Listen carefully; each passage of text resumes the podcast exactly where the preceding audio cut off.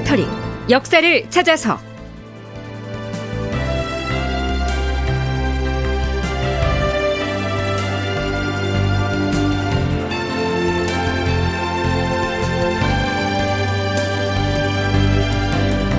제천육십일 편 영창대군의 외조부 김제남을 처형하다.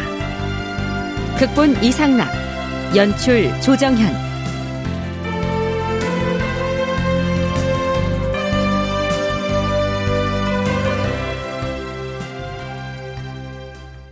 여러분 안녕하십니까. 역사를 찾아서의 김석환입니다. 천육백십삼 년에 일어난 이른바 박응서의 옥사, 이것은 그 해가 계축년이었기 때문에 계축옥사라고도 합니다. 이제부터 우리는 그 사건을 계축옥사라고 부르겠습니다. 요즘식으로 말하자면 이 사건에 대한 수사가 막바지에 이르러서 이제 광해군으로서는 영창대군과 그의 어머니인 인목대비와 대군의 외조부인 김제남을 어떻게 처리할 것인가 하는 점이 과제로 남은 상황이었죠. 그 셋 중에서 김제남의 처리 과정만을 분리해서 먼저 살펴보겠습니다. 반역사건 혐의자들의 입에서 김제남이 반역무리의 집정자, 즉 실질적인 배후 권력자라는 말이 나온 때가 그해 사월 말이었는데요. 그러자 오월달 내내 그를 처단하라는 상소가 빗발칩니다. 대간은 김제남을 탄핵하면서 그를 국구라고 칭하기도 했는데요. 국구는 임금의 장인을 일컫는 말이죠. 그는 인목대비의 아버지로서 선조의 장인이기 때문에 그렇게 불린 것입니다. 오월 사일, 전하, 사간원에서 아뢰옵니다. 연흥부원군 김제남은 국구의 신분으로서 그의 이름이 역적무리의 입에서 나왔사옵니다. 그렇다면 김제남의 입장에서는 석고대죄하기에도 겨를이 없어야 마땅할 것인데, 마치 평상시처럼 태연히 집에 들어 앉아 있으니 그 죄는 결단코 용서할 수가 없습니다. 관작을 삭탈하시옵소서. 김제남의 관작을 삭탈하시옵소서. 알겠노라. 김제남을 파직하라. 광해군도 일찌감치 그를 제거 대상으로 삼고 있었던지라 삭탈 관작을 요구하는 대간의 청을 주저없이 윤화합니다.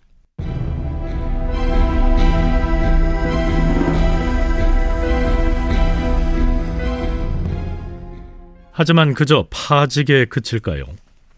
이십여 일이 지난 오월 이십오일, 반역사건의 추국에 참여했던 국청 대신들이 의견을 모아서 이렇게 주청합니다. 전하, 김제남의 죄상은 이미 여러 역적들의 공초를 통해서 모두 드러났사옵니다. 그리하여 지금 사형에 처해야 한다는 여론이 들끓고 있사옵니다. 그 여론을 따르는 것이 왕법을 따르는 것이옵니다.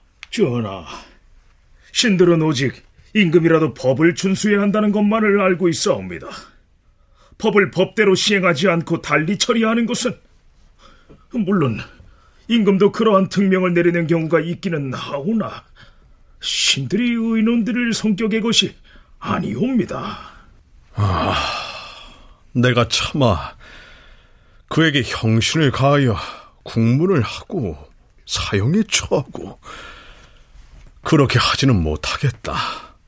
그러나 조정의 논의가 또한 이처럼 엄중하니 절도에 위리안치 하여 공의에 답하고자 하노라. 김제남은 명색이 선대 임금의 장인이었으므로 곤장을 치거나 사형에 처하는 것은 어려우니 멀리 떨어진 섬에 귀양을 보내서 위리안치 시키겠다, 이런 얘기입니다.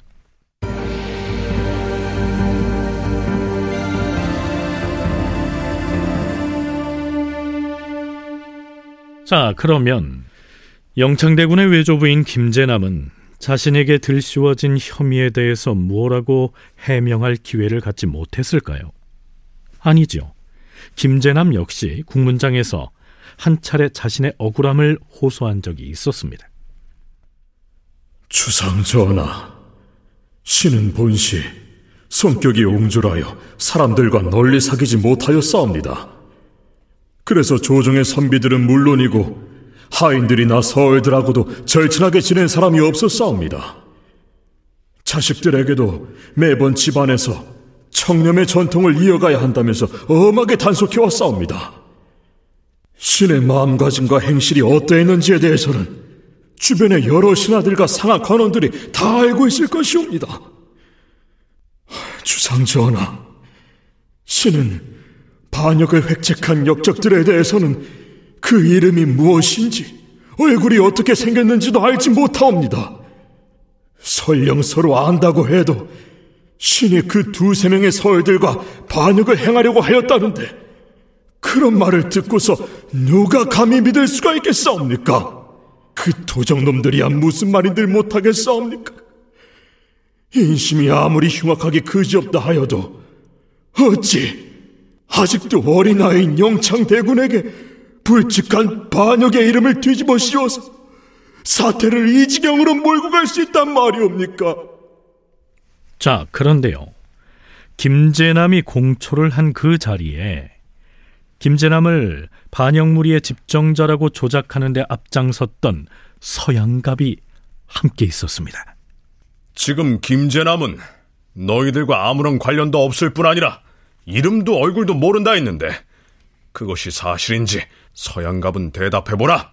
그러자 서양갑은 주, 주, 주상전하, 신이 알고 있는 것과는 다릅니다. 그러자 이때 처음 서양갑의 얼굴을 본 김제남이 그를 돌아보면서 네 놈이 나를 반역의 수괴로 몰았던 서양갑이란 놈이더냐? 난 너의 얼굴을 처음 보는데 넌 무슨 연유로 나를... 김제남이 이렇게 따지려고 하는데 광해군이 화급하게 끼어듭니다. 그, 그만하라! 서양갑을 속히 끌고 와서 다시 옥에 가두라!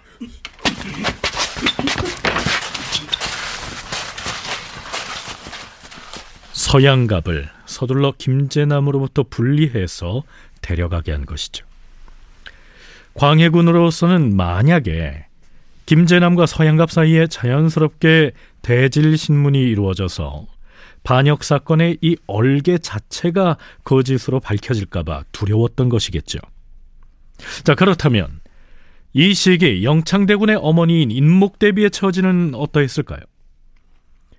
문경세제의 은상살해 사건이 이렇게 거대한 역모사건으로 둔갑을 해서 자신의 친정아버지인 김제남이 주모자로 몰려서 목숨이 위태로운 지경이고요, 어린 영창대군을 처단하라는 목소리가 빗발치고 있었으니 실록에서는 그 시기 인목대비의 동정이나 심사를 기록한 어떤 내용도 찾아볼 수가 없습니다. 대신에 그의 친정아버지인 김제남이 추국장에서 광해군을 향해서 이렇게 호소했다고 적고 있습니다.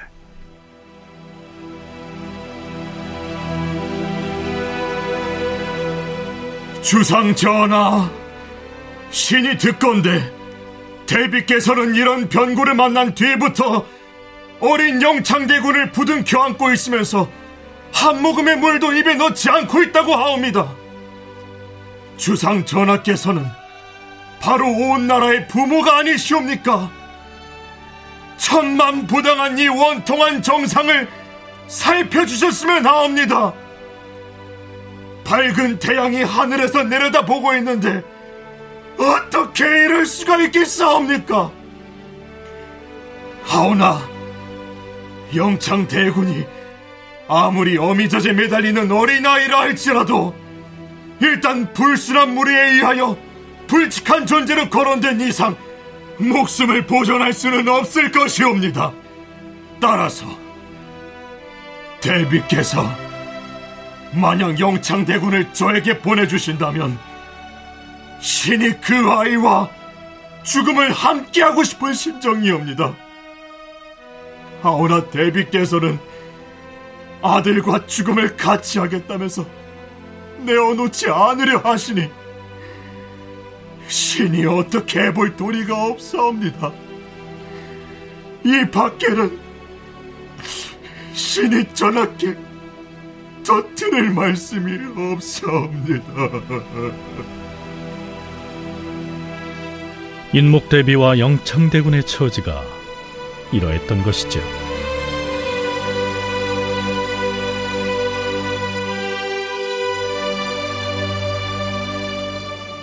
자, 그럼 국왕인 광해군으로부터 유배형을 명받았던 김제남은 실제 외딴섬으로 귀양을 갔을까요? 김제남을 낙도에 위리한치 하라 했거늘 어찌 서두르지 않은 것인가? 전하, 지금 대신들과 삼사가 김제남의 처형을 주청하고 있사옵니다. 하여 어명을 받들 수가 없사옵니다. 하오니 전하께서는 위리한치 하라는 명을 이행하라!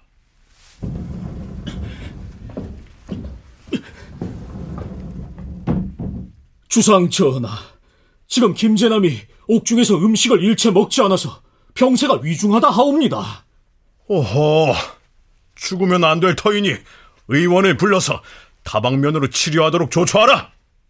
광해군이 김제남의 병을 치료하도록 명한 날이 오월 이십칠일인데요 사흘 뒤인 오월 삼십일. 전하, 죄인 김제남을 추국장으로 끌어내요. 어미 국문을 하시옵소서.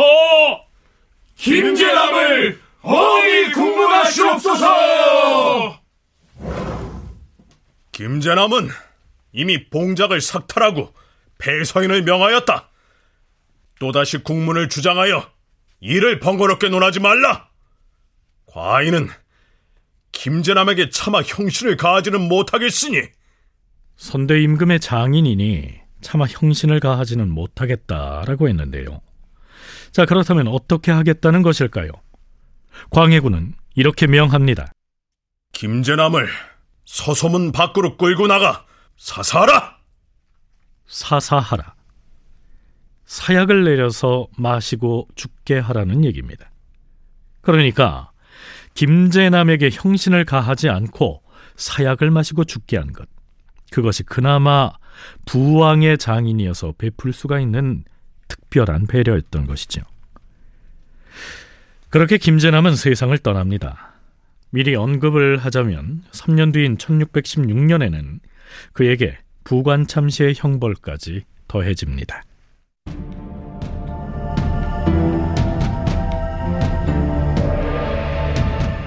영창대군의 외조부인 김제남을 제거했습니다. 그러니 광해군과 대북 세력의 다음 공격 목표는 영창대군이 되겠죠. 비록 영창대군이 어린 아이이기는 하나 반역의 무리가 그를 왕으로 옹립하려고 했으니 화의 근원을 없애야 한다, 이러한 논리지요. 영창대군을 처형하라는 대간의 주청은 김제남을 탄핵하기 이전부터 있어 왔습니다. 그런데 그 무렵에 인목대비를 폐해야 한다는 주장이 함께 제기됩니다. 성균관으로 가보시죠. 아니, 반역을 도모한 역도들이 출국장에서 뭐라고 그랬습니까? 지금의 임금을 폐하고 영창대군을 옹립하려고 했다, 이렇게 공초를 하지 않았어요. 그랬는데도 영창대군을 살려둔다는 것은 말이 안 됩니다. 물론 말이 안 되지요. 그래서 대간을 비롯한 조정 대신들이 영창대군을 처단해야 한다고 수차에 걸쳐 주청을 하지 않았습니까? 내 말은 영창대군만을 탄핵 대상으로 삼아서는 아니 된다는 말이오. 대군의 어미인 대비 역시 이대로 두어서는 안 됩니다. 우리 유생들이 뜻을 모아서 대비를 폐하도록 상소를 올려야 합니다. 아, 그럽시다. 나는 반대요. 이렇게 의견이 분분한 가운데 진사 이위경이 상소를 올립니다. 그 내용 중에 일부를 인용하면 이렇습니다. 참고로 여기에 나온 모후는 임금인 광해군의 법적인 어머니라는 뜻으로서 영창대군의 어머니인 인목대비를 지칭합니다. 주상 전하, 모후가 안으로는 의인 왕후의 능에 저주하는 주술을 행하도록 사주하고 밖으로는 반역도당의 역모에 호응하였으니 모후로서의 도리는 이미 끊어진 것이옵니다. 또한 왕자가 역적에 의하여 새로운 왕으로 추대되는 등 그 흉모가 여지없이 드러났사오니 이제는 동기간의 정도 자연히 끊어진 것이옵니다. 전하께서는 이미 모자간에 그리고 형제간의 변고가 발생한 것이니, 그러니 영창대군만 처단할 것이 아니라 인목대비 역시 대비 자리에서 축출해야 한다. 이렇게 폐비 혹은 폐모 논쟁에 불을 붙인 거죠. 서강대 계승범 교수는 이들이 대비를 폐해야 한다고 주장한 논거를 이렇게 설명합니다. 이미 역모를 꾀했다는 것은 왕한테 불충했다는 것이고 등을 돌린 것이다. 그러면은 사적인 모자 관계는 끊어진 것이다. 관계가 끊어지면 인목대비는 대비가 아니라 한 여인에 불과한 것이다. 그러므로 처벌할 수가 있다. 이런 얘기죠. 이게 다 왜 나오냐 하면, 근거는 김제남이 영창대군을 추대하고 하는 거는 지금 뭐 아무리 고문을 가했다고 해도 어느 정도 이제 진상이 드러났는데, 인목대비가 그 시기에 의인왕후를 저주했다는 거예요. 그러면 이거는 무관하지가 않다는 거죠. 그러니까 같은 공범으로 묶어야 한다. 이제 그런 맥락이고요. 그런데요, 실록에서 사관은 성균관 유생들 중에 일부가 이러한 내용의 상소를 올린 배경을 다음과 같이 설명하고 있습니다. 이 상소에 참여한 성균관 유생들의 면면을 살펴보면 생원 이상항, 최호, 최겸길 등 이십여 명이 있었는데, 이상항은 이이첨의 사위이며 나머지 사람들도 모두 이이첨의 일가 족속들이었다. 상소문 역시 이이첨이 직접 그 내용을 만들어서 건네주었다. 뿐만 아니라 이 시기를 전후하여 올린 유생들의 상소는 대부분 이이첨이 작성하여 전해준 것이었으며, 더러는 이이첨이 같은 패거리인 허균이나 김계 등으로 하여금 상소문을 짓도록 했다. 광해군의 측근이자 대북파의 실세인 이이첨이 손을 쓴 것이었다. 이런 얘기죠.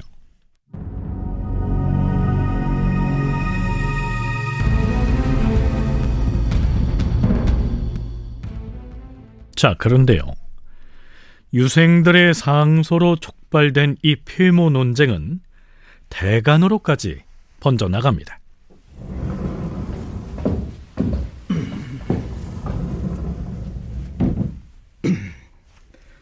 사헌부 장령 정조가 아뢰옵니다. 성균관에 적을 두고 있는 진사 이위경이 상소를 올려서 모후가 안으로는 의인왕후를 저주하는 일을 저지르고 밖으로는 영모에 호응했다는 사실이 역적의 공초에 드러났다고 하였사옵니다. 전하에게 모자지간의 정리가 아무리 지극하다 할지라도 종묘사직을 생각할 때 모후와 궁궐내에서 함께 지낼 수는 없다는 것이 분명해졌사오니, 그러니 모후를 폐해야 한다는 것입니다. 하지만 유기오 국가인 조선에서 더구나 국왕이 폐모를 한다는 것은 간단한 문제가 아니었죠. 원창의 경상대 학술연구 교수의 얘기 들어보시죠. 폐모를 해야만 끝이 나겠다라고 생각하는 이 사람들은 이 효에 대해서 그것을 공격할 수 있는 무기는 결국은 충일 수밖에 없잖아요. 국왕에게 충성하는 게 더 우선이다. 왕위를 안정시켜야 이 나라가 보존될 수 있다. 국왕에게 충성해야 된다. 영모에 과담했다면 엄몬이라도 내차할 수밖에 없는 거 아니냐라는 논리를 펴게 된 거죠. 근데 이건 뭐 중국의 고사까지 갖다 대면서 암만 얘기를 길게 해도 그걸 받아들이기는 되게 어려운 어, 상황이에요. 다큐멘터리 역사를 찾아서 다음 시간에 계속하겠습니다.